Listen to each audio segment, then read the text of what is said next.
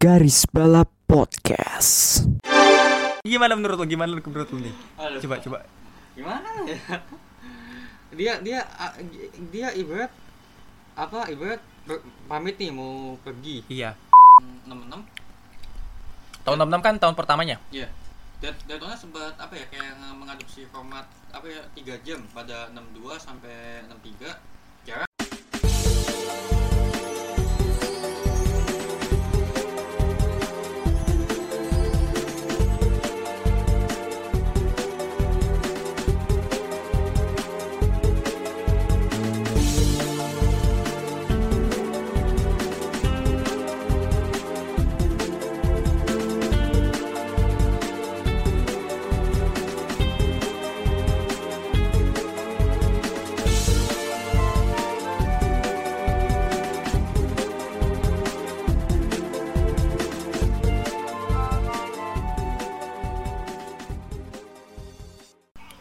Ya, kembali lagi di Garis Balap bersama dua test driver andalan Anda, gue Bagus. Gue Yogo.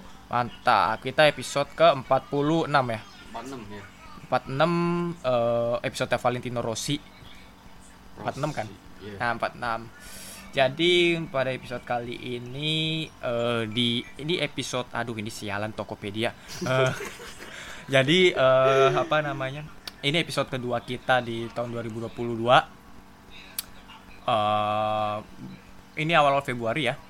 Tanggal 2 Februari. Iya, kita rekaman pada tanggal 2 bulan 2 tahun 2022. Cakep kan? Cakep banget. Cakep. Iya, cakep. Tapi sayangnya enggak ada yang jadian di tanggal segini. Sayang sekali. Jadi ya semoga keadaan kalian sehat-sehat ya di tahun ini dan juga bulan ini gitu. Ya benar. Soalnya ini naik lagi sih, tapi ya naik lagi ya. Selagi kita jaga-jaga prokes mah bisa lah. Prokes, masker. Oke, jadi sebelum kita ke pembahasan utama, kita mau ngobrol-ngobrol dulu soal yang di luar balapan ya, seperti biasa. Oh iya, di luar balapan. Betul. Buat ini aja. Pada seminggu belakangan ini kan. Iya. Yeah. Bagaimana ada orang berpendapat bahwa miskin itu privilege. Lalu di sosmed nih ya you know lah sosmed gitu loh. It's kinda of dumb thing gitu. Tapi menurut lu gimana soal miskin privilege? Iya. Ya miskin. Ya sebenarnya gue sih gimana ya, apalagi sosmed gitu loh. Iya. Kalau miskin privilege mungkin maksudnya yang gue si sosmed, kalau miskin privilege itu dia miskin tapi dia bisa di masa mendatang tuh bisa menjadi kayak sukses atau itu. Nah cuman masalahnya itu dia bilang miskinnya yang privilege atau pencapaiannya yang privilege. Berarti cuma masalah narasinya aja mungkin kali ya. Narasinya nggak jelas gitu. Iya. Tapi menurut gue sih privilege kan hak istimewa ya. Kayak lebih ke lebih ke lu tuh ini adalah sesuatu hal istimewa dan menurut gue miskin mah nggak bukan hal istimewa sih. Iya sih. Kalau misalnya nih kita ambil contoh Sean Gelael. Misalnya nih ya Sean Gelael dia tuh bokapnya kaya kan. Itu privilege dia gitu loh. Dan juga dia bisa survive di balapan juga karena usaha bokapnya salah satunya ya. Tapi untuk yang miskin itu privilege menurut gua bukan. Ya bad opinion menurut kita ya. Terus juga ada orang berpendapat coba muka lu kalau diem jutek banget. Masa lagi diem gua harus sambil senyum-senyum sendiri sih. Ya emang sih kalau lu diem kelihatan jutek kan pasti kan. Iya. Lah emang orang-orang kalau diem apa kelihatan jutek kali ya. Kalau jutek tuh gimana aja? Maksudnya jutek tuh gimana? Jutek tuh kayak ya kurang lebih gitulah. Oh. Nah benar kata si Bagus tadi bilang masa kita diam dibilang sendiri nanti dikira ke rumah sakit jiwa gitu kan. Nah benar. Oh mungkin maksudnya kayak di sport, kayak di film, nah kayak di kartun SpongeBob kan dia diem tapi kan senyum tuh, nah mungkin gitu kali ya. Nggak gitu juga itu mas, SpongeBob mah emang it's always positif gitu kan, dan juga senyumnya juga bukan senyum kayak orang gila gitu. Emang senyumnya senyum it's kind of a positive thing gitu loh. Dia menyebarkan positif kan, senang gitu loh.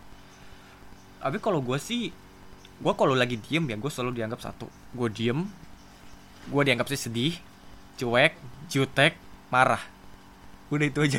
Ketika gue diem gue paling selalu ditanya, kok lu kayak kelihatan marah sih? Lah emang muka gue kayak begini kok? Iya nggak? Emang muka gue kayak begini kok, kayak anjir, kayak gue selalu ditanya gitu kalau ketika gue diem. Kayak gue selalu malah lagi marah, lah enggak muka gue gini. Kalau gue lagi diem gue selalu sedih, ya lah muka gue emang gini gitu loh. Jadi gue harus ngapain anjir. Ngapain? Jadi ya menurut gue ya kalau diem ya ada baiknya, kalau diem tuh jangan asal ngejudge lah, maksudnya kalau ada orang lagi diem jangan judge segala macem gitu loh. Ya siapa tahu emang moodnya lagi bagus tapi ya jangan dianggap sedih gitu. Terus juga ada fenomena sebenarnya nggak fenomena juga sih, Kaseto jogging gitu. Menurut lu gimana nih dengan pendapat Kaseto umur kalau kita lihat ininya 71 tahun, kelahiran 51 ya. Itu kok bisa dia itu lari-lari seakan-akan kayak umur 40-50 tahun. Pola hidup sih mungkin ya. Pola hidup ya. Karena kalau misalnya kita kalau apa? Misalnya kita dari muda, misalnya kita dari muda biasa, biasa jogging gitu. Iya. Biasa.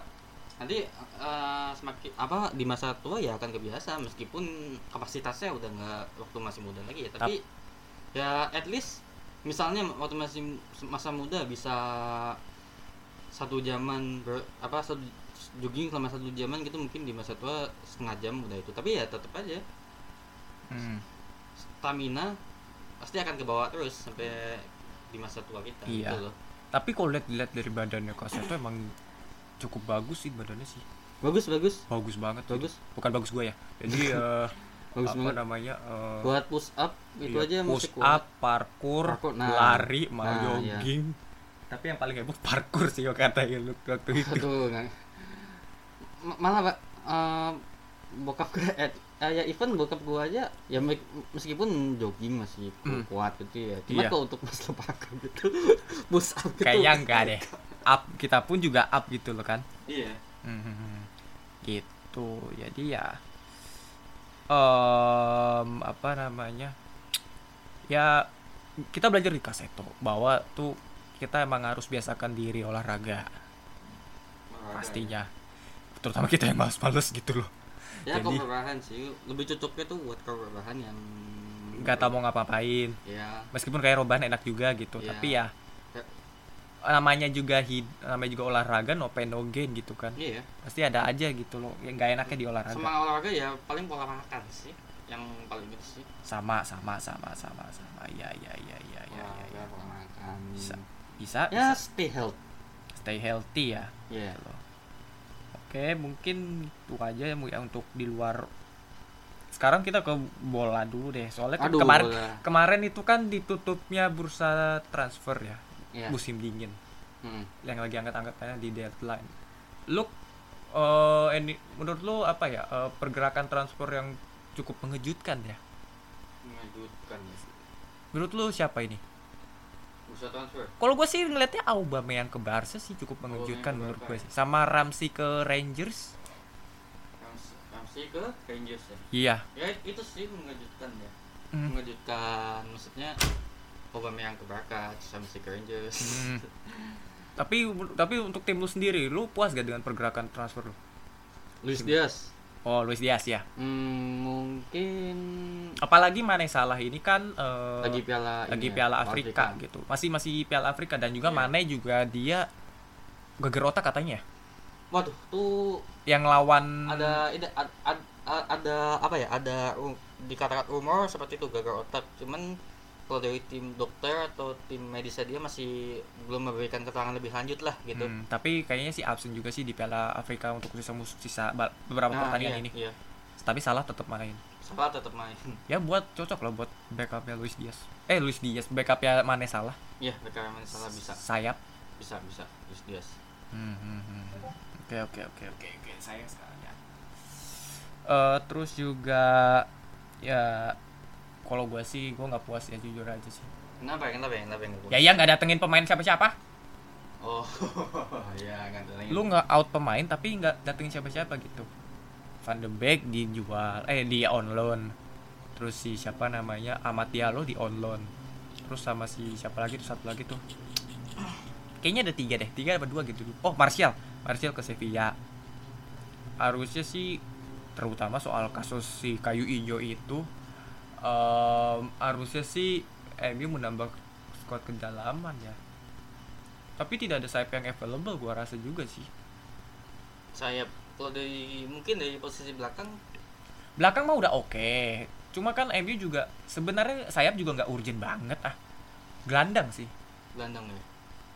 MU ya ngincar Denis Zakaria ketikung sama Juventus. Sekarang targetnya Declan Rice sama Amadou Haidara juga belum ada kabar lagi gitu.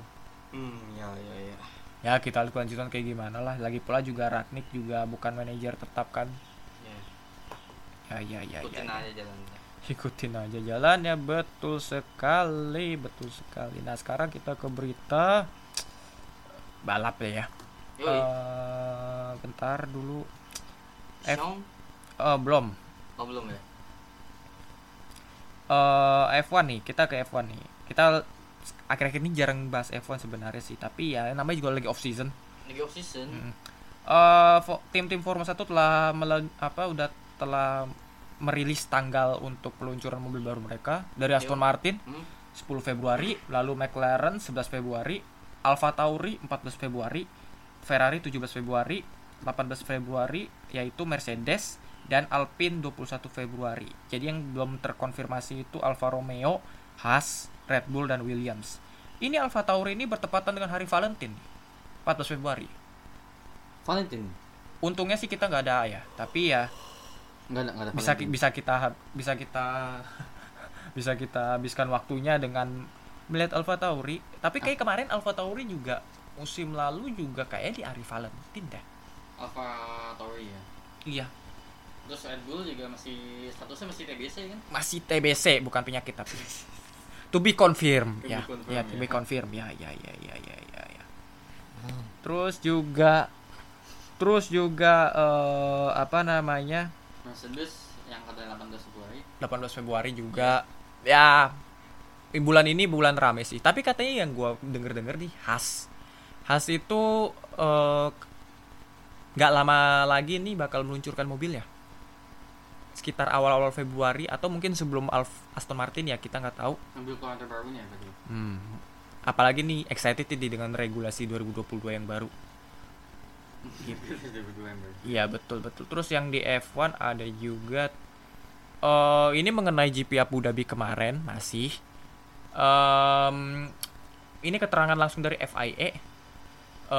FIA sampai saat ini tuh masih belum mengambil keputusan apapun perihal Michael Masi, race directornya. Soalnya kan Michael Masi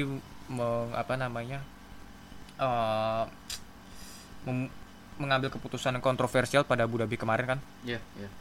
Nah, FIA sampai saat memberi keterangan bahwa mereka belum menindak apapun soal posisi Michael Masi. Masih gitu ya. Apakah bakal dipecat atau enggak? Tapi kalau menurut lu harus dipecat kah apa emang? Mungkin apa emang tetap pada pendirian bahwa ya udah dipecat aja dah. Masih ini ya. Mungkin sih kayak kasih kesempatan untuk. Tapi ini yang para fans F1 yang terutama fans LH44 itu geram sama Masi gitu loh. Bahkan sampai sekarang pun kampanye Masi out masih sampai sekarang masih ada gitu, padahal itu udah tahun lalu gitu. Tahun lalu iya.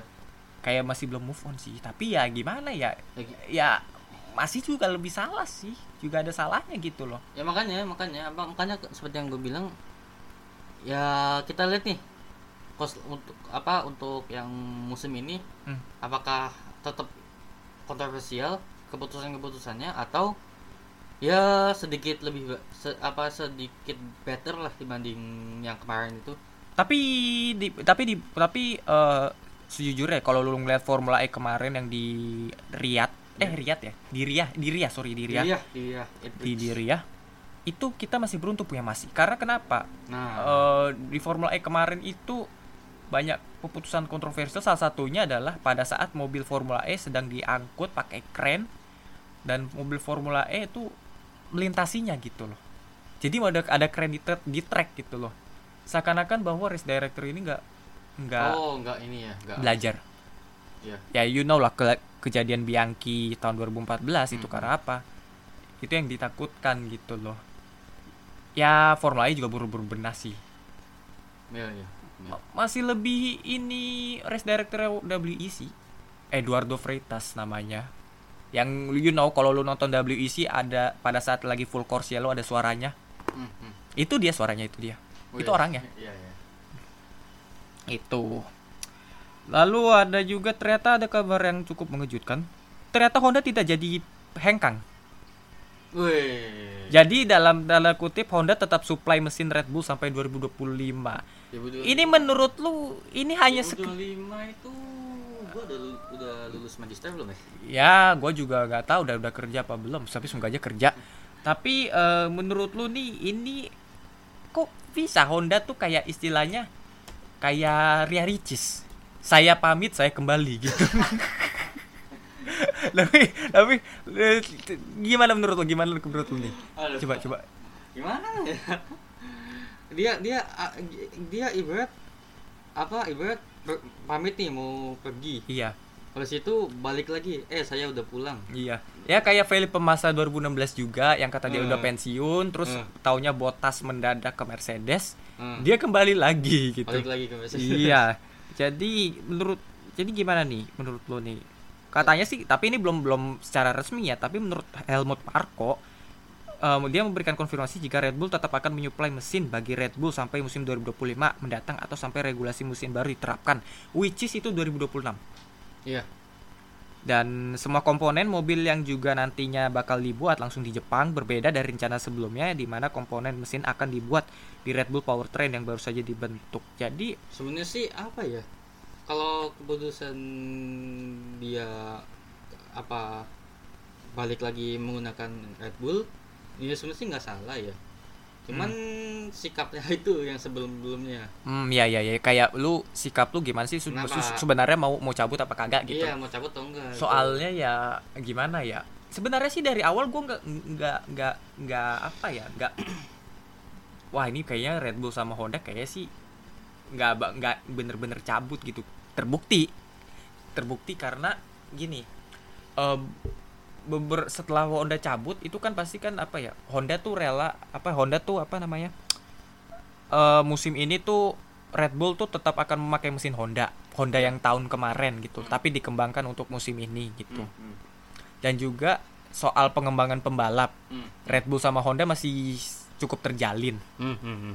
Dan pengembangan lainnya gitu loh. Ini ya which is ini ibarat lu mau putus tapi lu nggak rela dia pergi, ngerti nggak? Ya, kita kayak teman kita. Iya kan? Kurang lebih gitu kan Honda hubungan Honda dengan Red Bull. Gitu. Honda sama Red Bull gitu. Iya. Ibarat udah putus tapi masih di. Iya, gitu lah ya. Masih diajak bicara, masih diajak komunikasi gitu kan. Buat teman kita nih yang ngerasa ya. Iya. Halo. Jadi ya begitulah, apa sih namanya juga hidup kan. Tapi ya which is ini ya terutama juga tahun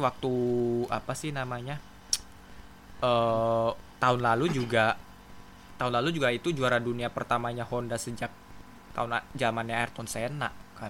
Oh iya. Honda. Dan ini juara dunia pertamanya Red Bull sejak Max Sebastian Vettel gitu. Jadi mungkin memang ada kecocokan ya antara Honda sama Red Bull gitu ya. Kalau Honda dikasih mesin mesinnya selain Red Bull kayak misal mesin apa ya? Ya sebenarnya kan ada rumor tuh Red Bull dengan regulasi 2026 mendatang itu Red Bull tuh katanya sedang nego-nego sama Porsche untuk dan Porsche juga lagi Porsche sama Audi nih lagi lihat-lihat nih, lagi lihat-lihat barang dagangan di pasar nih. Wah, menarik gak ya barang-barang di sini gitu loh. Nah, kalau misalnya menarik ya mereka beli gitu dalam artian Audi sama Porsche kalau mereka menganggap regulasi ini menarik ya mereka masuk ke situ. Tapi sampai saat ini belum ada keterangan Honda juga. Honda kalau pakai mesin Itali itu nggak cocok ya? Red Bull. Honda. Kok Honda sih? Apa sih? Maksudnya Honda, tapi dia pakai itu apa? Maksudnya tubuhnya seperti? Enggak lah. Honda mah Honda. Gimana sih? Enggak, Red Bull. Iya Red Bull. Tapi dia mesinnya. Honda kan bikin mesin sayang. Iya, Honda bikin mesin. Iya. Nah cuman apa? Salah maksudnya. Ya udah. Honda itu dipasang di tim-tim Italia. Oh, tim-tim Italia. Gitu.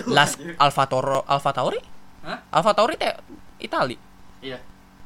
Ya cocok-cocokan aja dan juga ini ya menurut gua sih Honda dengan Red Bull-nya emang cocok sih. Tapi ketika di McLaren kok bisa? Nah, katanya. Red Bull ini kan yang mendesain mobil Red Bull ini kan si Adrian Newey kan. Adrian Newey itu apa ya lebih ke orangnya lebih kalau menurut beberapa orang sih cukup ini apa sih namanya? Fleksibel.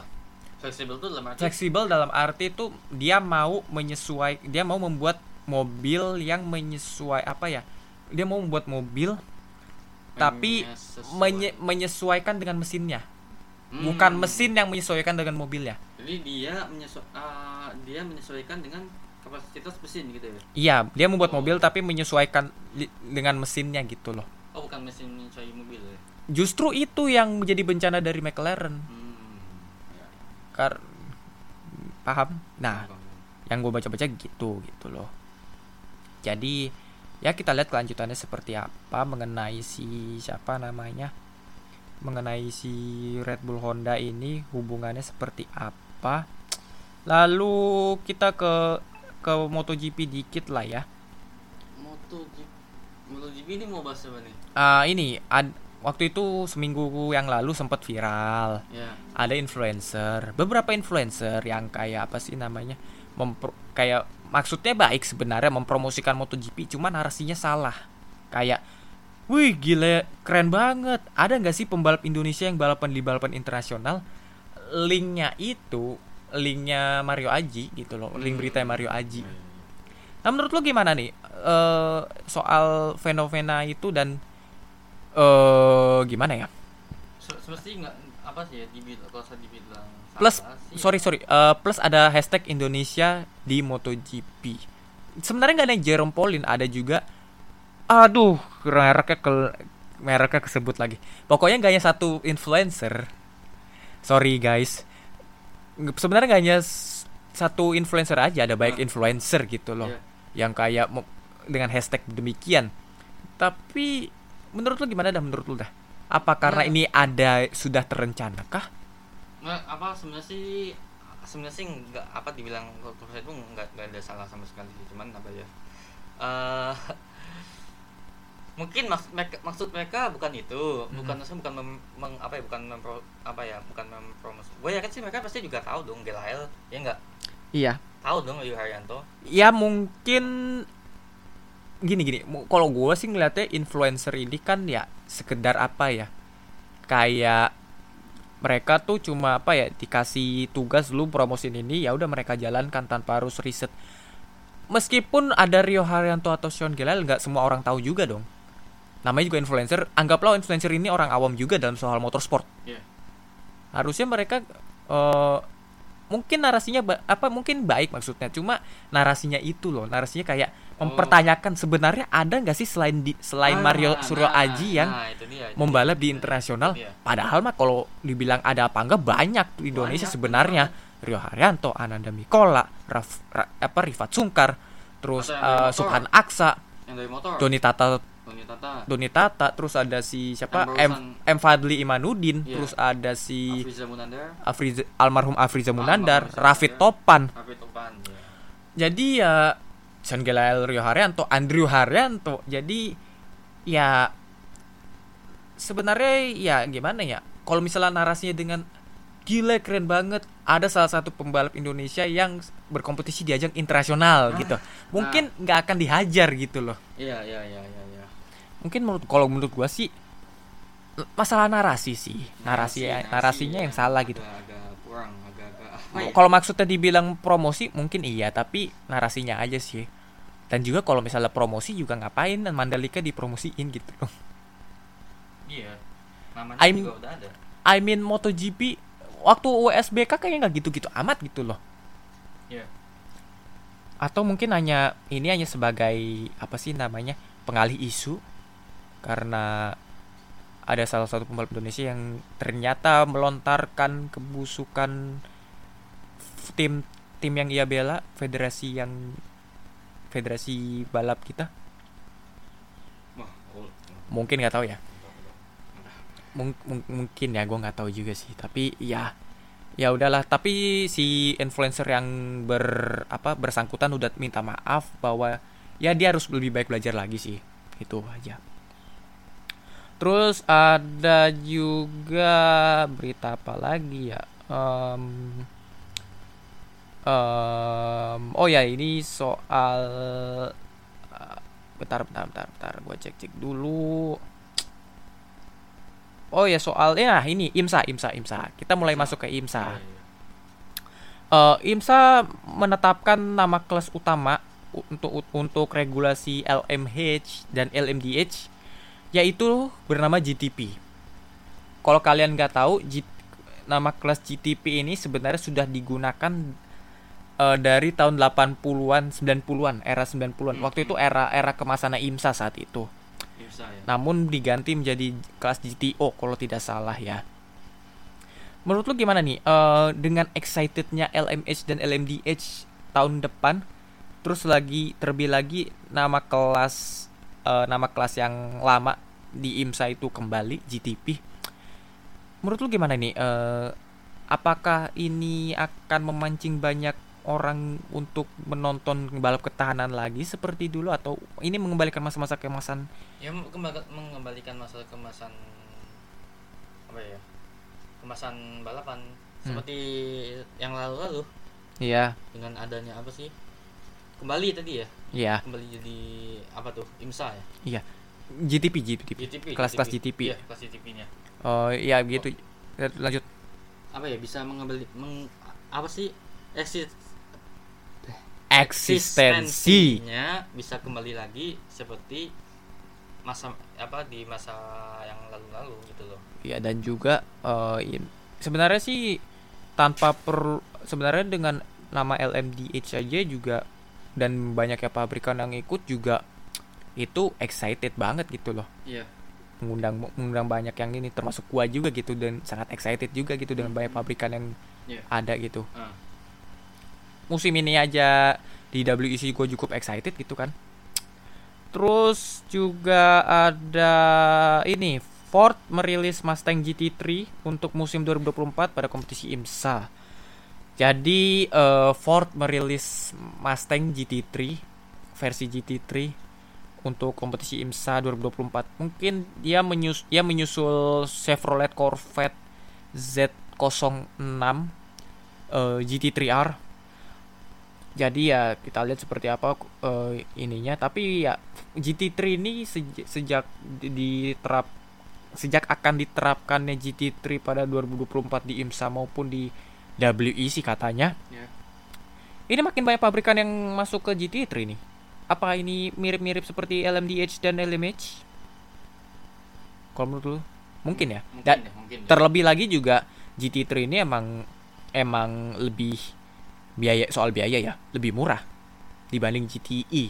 GTI lebih murah dari GTI. Yes, betul sekali. Ya. Terus sebelum Terus ada kabar terbaru lagi nih soal WEC. Richard Mille Racing mengumumkan, ada makanan. Thank you. Ada mengumumkan Sebastian Ogier. Lalu Sebastian Ogier, Charles Milesi, sama Lilo Widux kalau nggak salah namanya. I don't know pronounce-nya seperti apa. Tapi ketiga pembalap ini akan membela Richard Mille Racing. Sebastian Ogier nih memang dalam tahap persiapan sih. Katanya sih tahun depan mau ke LMH bareng Toyota. Menurut lu gimana dengan line up yang seperti ini? Richard Mille ya? Apalagi tahun lalu kan all females driver kan? Iya, all females driver. Sekarang cuma hanya satu pembalap aja, yaitu Lilo Widux dari Prancis juga. Ketiga-tiganya Prancis, Ogier, Milesi sama si Widux itu. Ya. Maka kalau dari segi gue sih ini timnya cukup bagus ya. Iya, cukup bagus. Dari segi maksudnya pembalap-pembalapnya juga ya mungkin bisa paling enggak top 5. Top 5 mungkin bisa ya. Bisa lebih improve lah ya. Iya. Yeah. Soalnya dibanding tahun sebelumnya ya. Iya, soalnya kan juga tapi Ogier juga dalam masa pembelajaran juga kan. Terlebih lagi nih tahun ini tuh dia cuma ikuti beberapa ronde di WRC, nggak full musim kayak beberapa musim sebelumnya. Juga butuh masa pembelajaran. Sementara yang paling berpengalaman di LMP tuh cuma Charles Milesi doang. Tapi bisa lah ya. Paling ke Ogier tuh menambah memberikan pengalaman experience. Kepada ya bisa dia bisa belajar dan memberikan experience soal mengemudi yang lebih bersabar mungkin. Soalnya kan ya pembalap berusia seperti Ogier ini kan emang sangat gentle dalam hal di balik steering wheel ya. Yeah. Itu. Terus ada juga kabar yang cukup mengembirakan dari permotorsportan tanah air, dunia motorsport lah. Semobilnya Sean Gelael sudah diumumkan bahwa René Rast dan Robin Freins, dua pembalap factory driver Audi. René Rast, pembalap factory Audi, cukup berpengalaman, punya segudang pengalaman di dunia endurance. Dan tahun depan ia ikut LMDH sudah pasti. Lalu ada Robin Freins yang juga berpengalaman dan pembalap Formula E. Menurut lu squad goals apa? Gimana? Squad goals itu maksudnya gimana tuh? Apakah squad juara lah. Apalagi Renera sama Robin Freins ini juga cukup ini. Mungkin kalau dibilang squad squad berpengalaman. Kalau gue sih lebih tujuh squad berpengalaman. Apalagi Gelael bisa belajar dari mereka. Nah, iya. Untuk apalagi untuk event-event seperti ini. Mungkin bisa masuk ke dalam top 3. Bahkan diekspektasikan juara. Nah, apalagi diekspektasikan juara. Soalnya ya René Rast ini kan juga pembalap factory driver Audi dan juga sudah berpengalaman di dunia endurance dan juga dia tidak sekali dua kali mengendarai mobil prototipe. Terlebih lagi di 24 Hour Daytona kemarin juga dia juga mengendarai mobil prototipe. Jadi yeah. Robin Freins juga demikian gitu loh. Jadi ya terlebih lagi kan ini tim WRT ya. Tim WRT ini kan sejatinya di GT3 customer racingnya Audi. Iya. Yeah. Dan kemungkinan tahun depan ikut LMDH betul. Apakah ini Gelael akan masuk ke factory drivernya Audi lewat jalur ini? Bonus ya. Yeah. Soalnya gini, ya bisa aja sih. Tapi bisa saja mungkin suatu saat nanti kan Lamborghini ada rumor juga kan ke LMDH dan gua pastikan bisa 75% lah. 70, tahun 2024 lah bisa dipastikan. 2024. Jadi bisa saja mungkin ini jalan juga bagi Sean Gelael untuk ke Lamborghini di LMDH. Soalnya kan Lamborghini kan partner suppliernya partner ininya kan, partner soal bahan bakar kan Pertamina itu. Salah satunya partnernya ya. Buka aja. Buka aja itu mah. Ya. Ya, jadi ya kita lihat kiprahnya Sean Gelael gimana. Tapi enggak hanya Sean Gelael sih, rekan setim lain mobilnya yaitu Rui Andrade juga mengumumkan rekan setimnya, tim WRT. Ada Ferdinand Habsburg dan Norman Nato. Jadi Rui Andrade juga akan belajar dari mereka berdua. Sekarang ke Le Mans Daytona 24. Kemarin balapan di Daytona, ayo yang menang. Bentar Pak ini. Iya, Daytona itu dimenangkan oleh Bapak Gubernur kita semua, Bapak Gubernur Sao Paulo, Helio Castro Neves, dengan tim Meyerseng Racing nomor 60 bersama rekan setimnya Oliver Jarvis, Tom Blomqvist dan Simon Baggiano. Ini unik ya. 24 Hours of Daytona itu kan Amerika. Bukan. 24 Hours Daytona itu kan sudah berjalan selama 60 tahun. Yeah. Dan dimenangkan oleh mobil nomor 60. Apakah coincidence? Kebetulan? Enggak mungkin. Lalu ada di kelas LMP itu Dragon Speed 81 memenangi Rolex 24 Hours Daytona. Untuk kelas LMP itu setelah bertarung ketat sama tim Tower Motorsport di beberapa lap terakhir, yang pembalap di dalamnya ada Devlin De Francesco, Pato O'Ward, Carlton Herta dan Eric Lux. Yang notabene-nya adalah ini 3 pembalap IndyCar. Betul. Colton Herta, Pato O'Ward sama De Francesco ya. Betul. Lalu kelas LMP3 ada Riley Motorsport nomor 74 memenangi kelas LMP3. Garobinson, Felipe Fraga, Evan Berlo dan Michael Cooper. Lalu ada ini kelas yang cukup seru nih, GTD Pro. Tim Pevaf. Namanya tim Pevaf. Tim Pfaff Motorsport nomor 9 memenangi dengan mobil Porsche 911 GT3 R. Iya, Pfaff kan namanya, Pfaff. Enggak gitu ya konsepnya.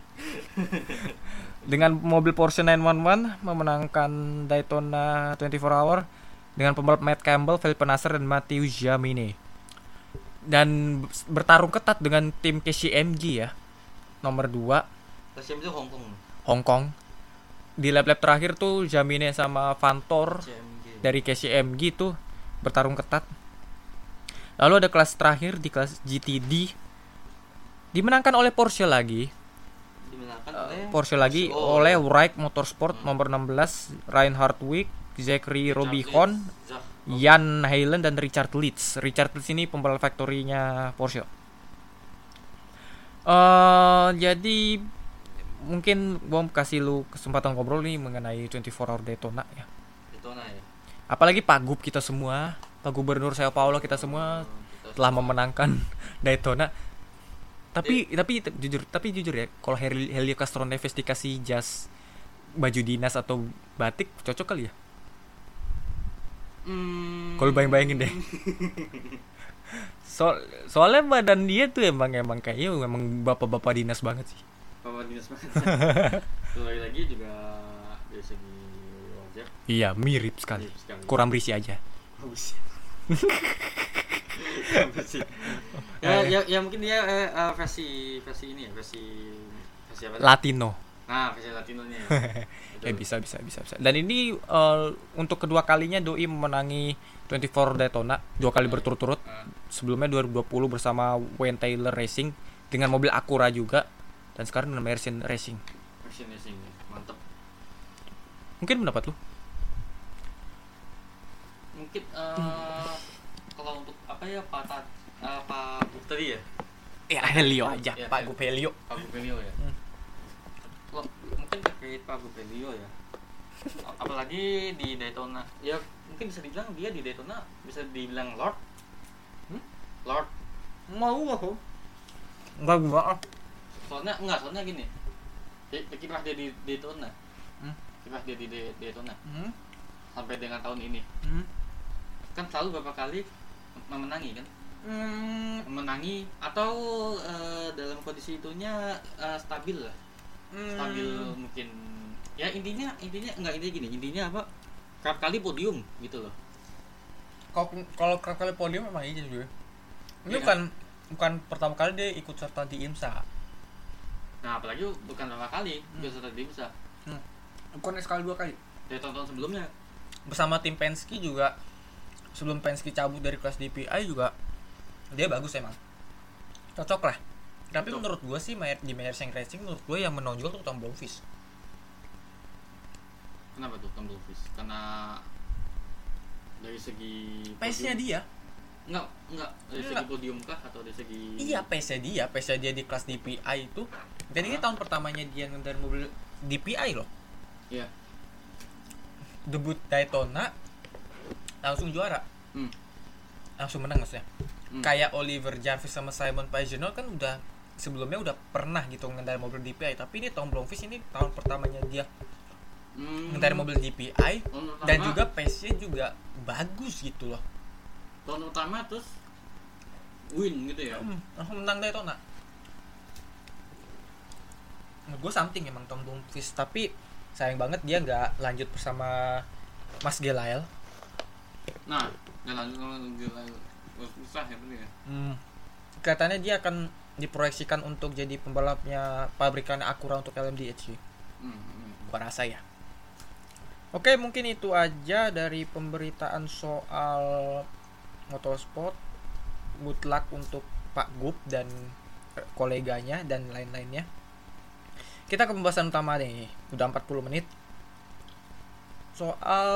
Kita membahas soal Daytona 24 Hour seperti sebelumnya. 24 Hour of Daytona atau biasa disebut dengan Rolex 24 Hour. Rolex 24 at Daytona adalah salah satu balapan ya, salah satu balapan ketahanan Amerika ya, cukup ikonik. Mungkin lu bisa ceritain sedikit soal 24 Hour Daytonanya, tapi gue bakal sedikit menceritakan soal sirkuit Daytonanya. Mungkin kalau ternyata sirkuit Daytona tuh telah dibuka dari tahun 59 dan sempat diadakan balapan ketahanan meskipun sempat dibatalkan karena akibat gelap pada balapan saat itu tahun 59. Pada saat itu balapannya cuma 1000 km doang. Yang memenangkan balapan itu Antonio Fondori dan Roberto Mires. Dan Daytona ini ada beberapa sirkuit ya. Ada apa sih? NASCAR, Oval, Sport Car Course, lalu ada Road Course-nya dan ada versi motorcycle-nya juga. Tapi melewati banking dia. Bankingnya Daytona. Tapi iya, ada versi pendeknya juga. Nah, coba mungkin lu bisa ceritakan. Tadi kan gue udah sedikit tuh. Mungkin lu bisa ceritakan sedikit soal sejarahnya 24 Daytona. Sejarah 24 Daytona ya. Maaf ini guys, makannya sambil rekaman sambil makan, lapar. Ya, gue juga lapar banget ini. Lapar. Coba.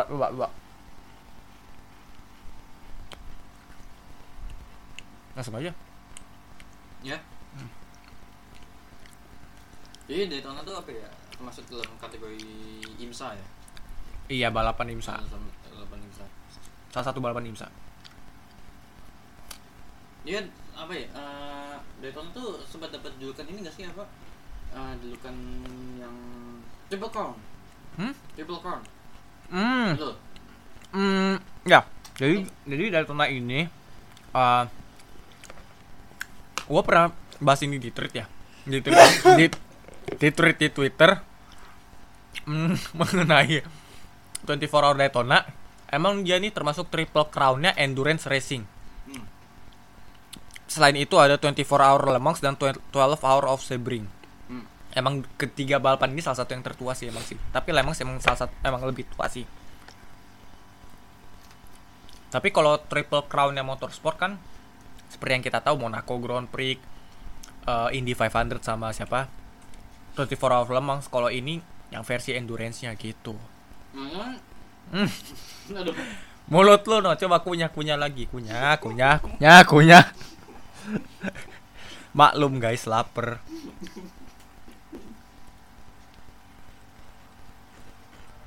Coba. Nah, cuman sebelum tahun apa ya? Sebelum apa berdurasi 24 jam, tahun 66. Tahun 66 kan tahun pertamanya. Iya. Daytona sempat apa ya kayak mengadopsi format apa ya 3 jam pada 62 sampai 63 jarak 200 km. Terus pada tahun 64 sampai 65 dan sempat menjadi 6 jam pada tahun 1972. Jadi apa ya? Jadinya sebelum 24 jam ya ada perombakan regulasi semacam macam, gitu. Perombakan jarak balapan dan segala macam ya. Tapi kalau 62 63 kan itu kan emang masih awal-awal kan. Terus tahun 72 nih cuma balapan cuma berdurasi 6 jam juga karena ada krisis bahan bakar ya? Iya, krisis bahan bakar. Saat krisis, itu mungkin krisis minyak sih lebih. Krisis minyak sih ya. Itu yang buat 24 hour apa ya? Tahun 72 tuh sempat apa namanya? Sempat cuma balapannya cuma 6 jam doang. Tapi tahukah kalian pemenang pertama 24 Hour of Daytona tahun 66 itu dimenangkan oleh Ken Miles dan Lloyd Robbie yang diadaptasikan ke film Ford versus Ferrari. Nah, terus di Daytona kan juga disaksi apa ya? Tahun 67 kan Ford versus Ferrari rivalitas sengit.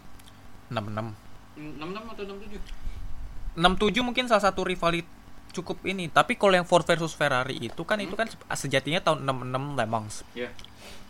Terus Daytona juga sempat ada visualnya kan. Kalau lu nonton mah. Itu dimenangkan oleh Ken Miles sama Lloyd Robbie dengan mobil Ford GT3 yang cukup ikonik. Tahun abis itu dibalas pada tahun 67 oleh Ferrari, Lorenzo Bandini dan Chris Amon. Dan finish 1 2 3 kalau tidak salah Ferrari itu saat itu. Lalu tahun 68 juga ada pabrikan lain bernama Porsche. Finish 1, 2, 3. Dan pemenangnya dimenangkan oleh Vic Elford, Jochen Nirpas, Ralf Stommelen, Joe Sievert dan Hans Hermann. Tidak ada pembalap Amerika di sini. Terus ya banyak pemenangnya lagi. Dan juga pada tahun 82 itu balapan 24 Hour Daytona dilanjutkan dan menjadi bagian dalam IMSA GT Championship dibanding World Sports Car. Terus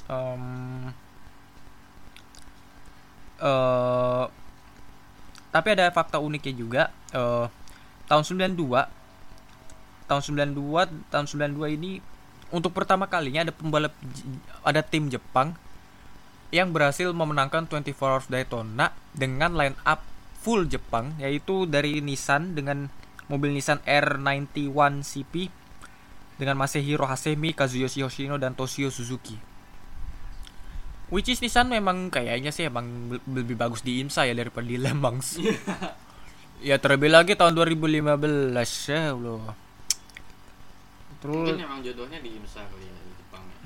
Tapi kalau misalnya ada yang bilang kan, ini Nissan kapan mau balik lagi ke Le Mans ataupun IMSA lah. Ya gimana ya, Nissan tuh sekarang lagi yang gue baca-baca sih emang lagi cukup rumit permasalahan yang gak hanya dari di luar balap dalam balapan dalam balapan tapi di luar balapan ya, kayak misalnya soal penjualan mobil lah, dan macam-macam. Makanya mereka rilis Nissan Z terbaru gitu agar mobilnya laku gitu. Keuangannya juga lagi nggak begitu stabil gitu kalau yang aku baca. Tapi juga Nissan juga di Le Mans kan pernah gelar kan? Podium doang tahun 98. Podium ya. Oh iya tahun 98 dengan Nissan R390 GT1. yang which is salah satu mahakarya,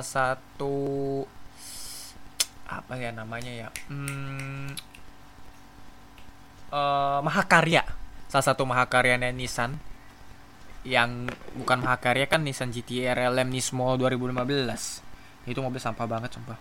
Jadi ya begitulah. Terus pada tahun, tapi ada kejadian unik juga pada tahun 2014. Itu 2014 itu tahun pertamanya 24 Hour of Daytona masuk IMSA ya.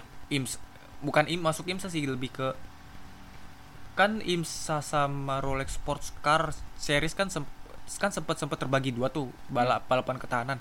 Nah, ini di merger jadi United WeatherTech Sports Car Championship kalau nggak salah. United Tudor apa Sports Car Championship, lupa gue. Nah itu di tahun 2014 itu ada pembalap namanya Memo Gidley yang merupakan pole position. Dia bertabrakan keras dengan Matteo Malucelli yang di kelas GTD. Mobilnya Malucelli pelan, lalu Memo Gidley tidak menyangka ada mobil Ferrari di situ dan akhirnya bertabrakan. Mobilnya sempat nyusruk depannya. Bagian depannya nyusruk. Mantep itu. Dan Memo Gidley cuma cuma mengalami tulang cedera tumit, cedera yang penting nggak sampai patah kaki sih, bisa dibilang. Oh ya, terus juga sama ini, kalau tim nih dia mungkin ya dia juara di Le Mans.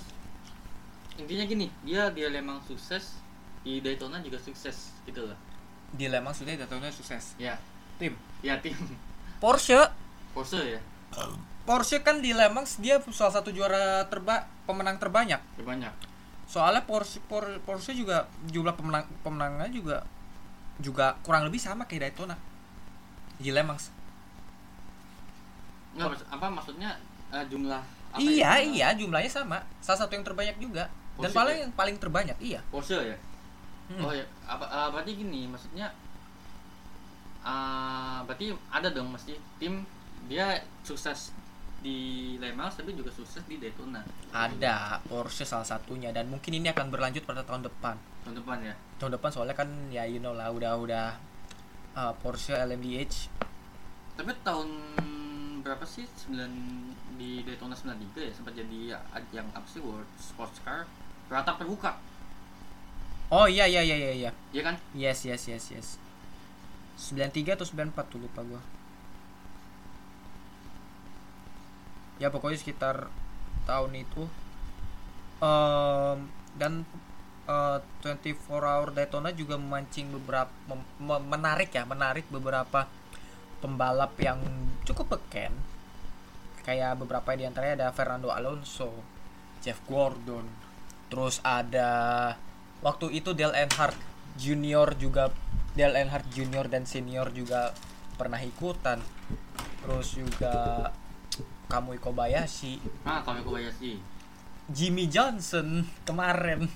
Terus Alex Palou, juara IndyCar, Scott Dixon dan lain sebagainya. Lu bisa sebutlah nama-namanya.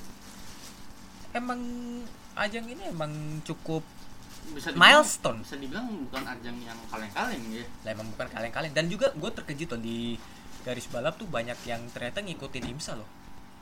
Iya, cukup banyak yang ngikutin IMSA dan gue seneng sih. Akhirnya konten di Garis Balap tidak hanya sebagai hanya sekedar sebagai ada balapan ini. Oke.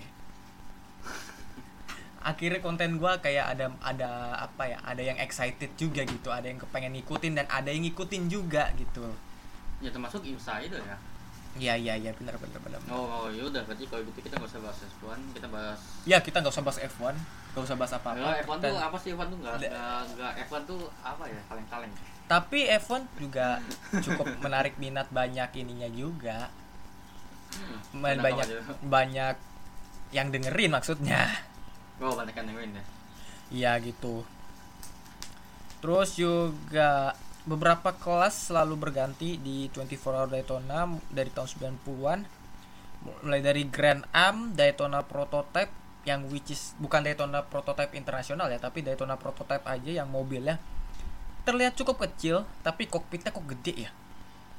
Kayak gini. Mobilnya which is kecil, tapi kokpitnya cukup gede. Oh, ya. Ini sasis Riley namanya, sasis Riley bukan Dallara, dan ya begitulah. Dan hingga akhirnya sekarang kelas berganti menjadi Daytona Prototype Internasional. Nah, tapi ini DPI. Saya jadi teringat acara itu masalahnya. DPI namanya. DPI. Tapi sayangnya ini tahun terakhirnya DPI. Tahun terakhirnya ya? Iya. Sebelum berganti nama jadi GTP. Terus pemenang terbanyaknya yaitu ada Harley Haywood dan Scott Pruitt, dua-duanya pembalap Amerika Serikat dengan 5 kemenangan. Harley Haywood dengan 73, 75, 77, 79 dan 91, sedangkan Scott Pruitt pada tahun 94, 2007, 2008, 2011 dan 2013. Which is lumayan banyak ya, tidak ada nama Tom Christensen di sini. Tom Christensen. Mungkin lo ada yang mau menambahkan? Itu yang Daytona Prototype itu mulai tahun berapa tuh? Yang Daytona Prototype itu kalau nggak salah mulai tahun 2003 ya? Iya. Nah, 2003. Soalnya sebelumnya kan apa ya nama WSC ya? Sebelum itu, sebelum. Iya. WSC ya? Iya. Daytona Prototype.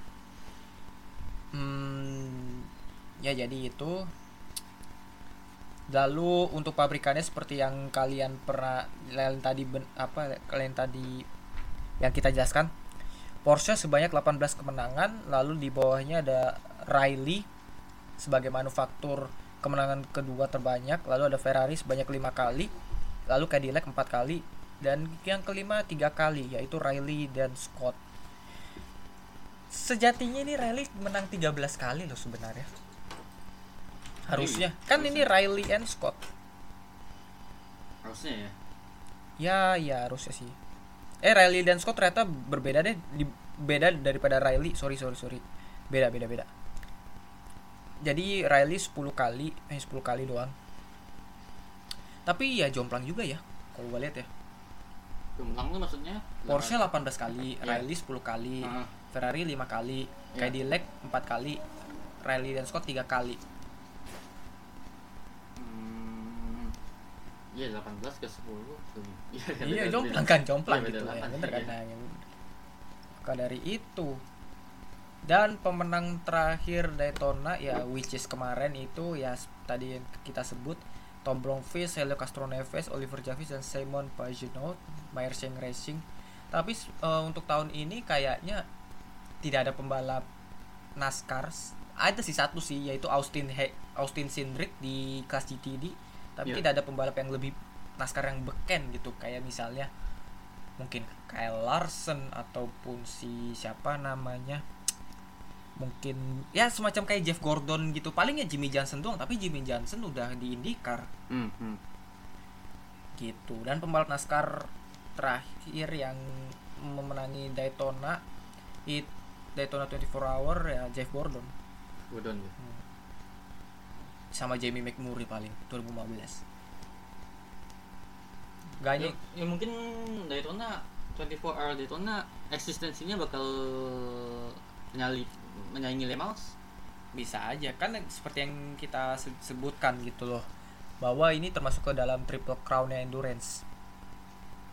Triple Crown Endurance apa sih? Le Mans, Sebring sama Daytona ya. Dan semoga aja ada pembalap Indonesia yang ikut Daytona ya. Semoga ke depannya. Ya mungkin Gelael berniat terlebih lagi KFC kan dari Amerika. Iya. KFC iya, apalagi KFC Amerika ya. Ya bisa aja kan. Semoga saja sih ya. Ya enggak menutup kemungkinan ya kalau Gelael bisa apa sih? Sebenarnya dia bisa sih. Iya enggak? bisa aja. Setelah mendapat pelajaran dari Renneres dan Robin Frains, atau mungkin Pak Gubernur bisa menjadi rekan setimnya Sean Gelael. Pak Gubernur Sao Paulo kita, Hélio Castro Neves. Tapi ya udahlah. Semoga wish him luck aja gimana. Dan tapi sayangnya 2022 nih kemarin tuh apes nih si Chip Ganassi Racing kan turunin 2 mobil. Entah kenapa mereka tuh bermasalah dua-duanya gitu. Setelah tahun sebelumnya mereka cuma menurunin 1 mobil dan hampir menang sebelum akhirnya kena puncture. Puncture-nya tuh akibat pecaban ya. Kayak karena debris ya. Gue soalnya tahun lalu sempat nonton juga sih. Gitu. Mungkin ada tambahan mungkin. Ya sama paling itu sih di Daytona. Kalau buat masalah apa ya, kayak siapa yang terbanyak mungkin masih dipegang oleh Porsche ya. Ya kalau ya Porsche, terus pembalap Harley Haywood sama Scott Pruett. Dan sisanya 4 kali Pedro Rodriguez, Bob Wollek, Peter Grech dan Rolf Stommelen 4 kali. Lalu yang ketiga kalinya ini banyak banget pembalap yang 3 kali menang 24 of Daytona.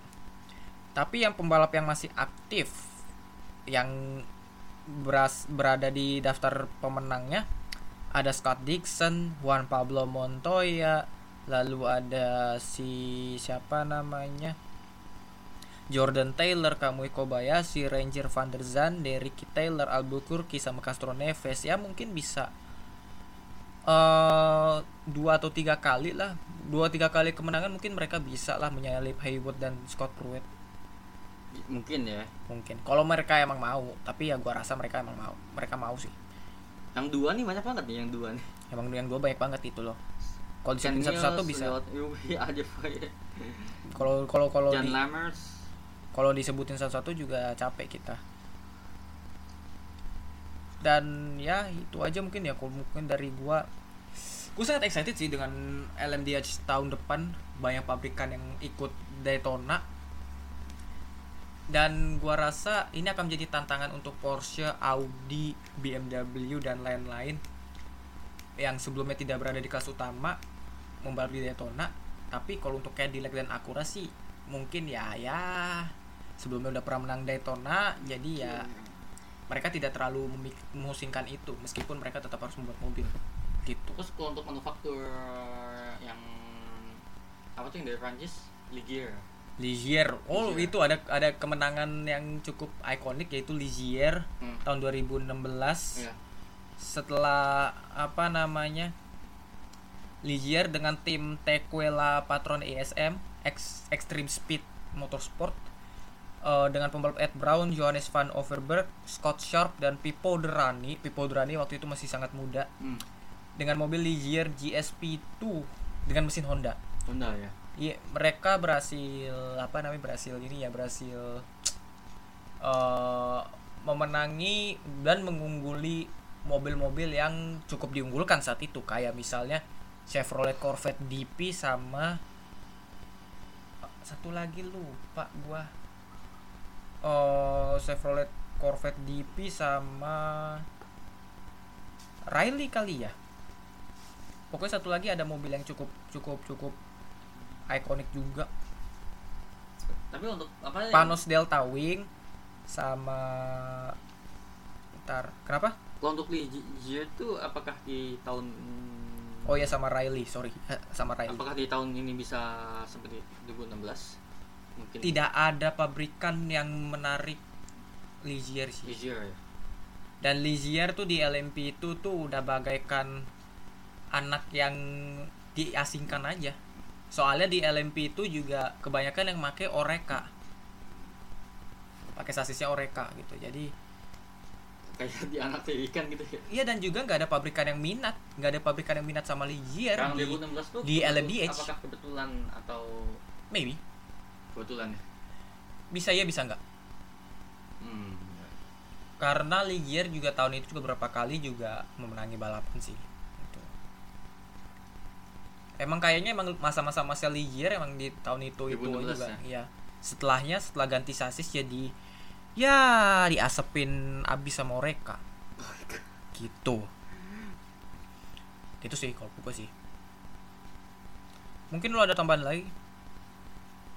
Nah, mungkin itu ada sih kok terkait Daytona ya, 24 hour Daytona. Okay, sama manufaktur juga.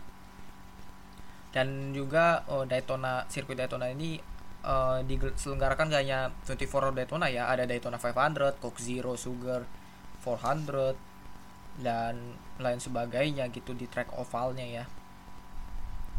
Salah satu balapan yang cukup ikonik juga gitu dengan kapasitas 1.100 sampai 1.067 penonton 101.000 penonton sampai 167.000 penonton. Dan ya mungkin salah satu yang cukup diminati juga bagi kalangan warga khususnya negara Amerika. Kenapa? Jadi ajang yang diminati juga bagi warga negara khususnya Amerika gitu. IMSA mah baik yang diminati pastinya. Gue menantikan FIA WEC bisa menarik 24 Hour Daytona ke kalendernya. Ya berbarengan sama IMSA sih, cuma tapi kayaknya enggak. Tapi kayaknya susah sih. Soalnya emang Daytona nih aset IMSA banget. Aset berharga. Dan tidak bisa ditarik-tarik, tidak bisa diambil. Ya mungkin itulah. Soalnya kan pada masa lalunya juga IMSA dengan World Sports Car itu sempat rebutan. Rebutan ya. Rebutan soal Daytona ini. Oke, jadi mungkin itu aja. Lu juga mungkin itu aja. Itu aja sih mungkin. Oh ya, sama satu lagi nih, sebelum penutup, pendaftaran Garis Balap Open Recruitment sudah dibuka. Bagi kalian yang mau daftar, silakan daftar sesuai dengan ketentuannya seperti apa. Dan ya udahlah, pokoknya daftar aja, dan tulisan-tulisan kalian yang akan dikumpulkan ke situ nanti akan kita nilai.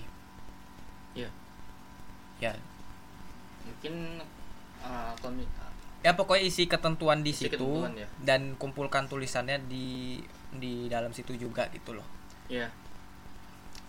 Ya. Kalau nanti ada yang mau ditanyain bisa ke DM Garis Balap mungkin. Ya, bisa ke DM dan Twitter Garis Balap, bisa ditanya mungkin soal tulisannya. Dan deadline 9 Februari nanti. 9 Februari. Tapi kemungkinan bisa kita perpanjang ya. Tapi itu nanti kita lihat-lihat dulu ya. Panjang setahun. Buset, setahun. Gembor dah tuh. Makanya ya udah itu aja lah. Jangan lupa follow Instagram Garis Balap di @garisbalap dan Twitter @garisbalap. Twitter udah banyak followersnya sih. Dan juga subscribe YouTube-nya Garis Balap juga. Meskipun kita jarang posting video, tapi ya udahlah, subscribe aja. Oke, mungkin itu aja mungkin yuk. Ya, itu aja mungkin. Ya, itu aja mungkin dari gua Bagus, gua Yogo. Dan sampai jumpa di episode berikutnya. Salam motorsport Indonesia, jaga-jaga kesehatan ya.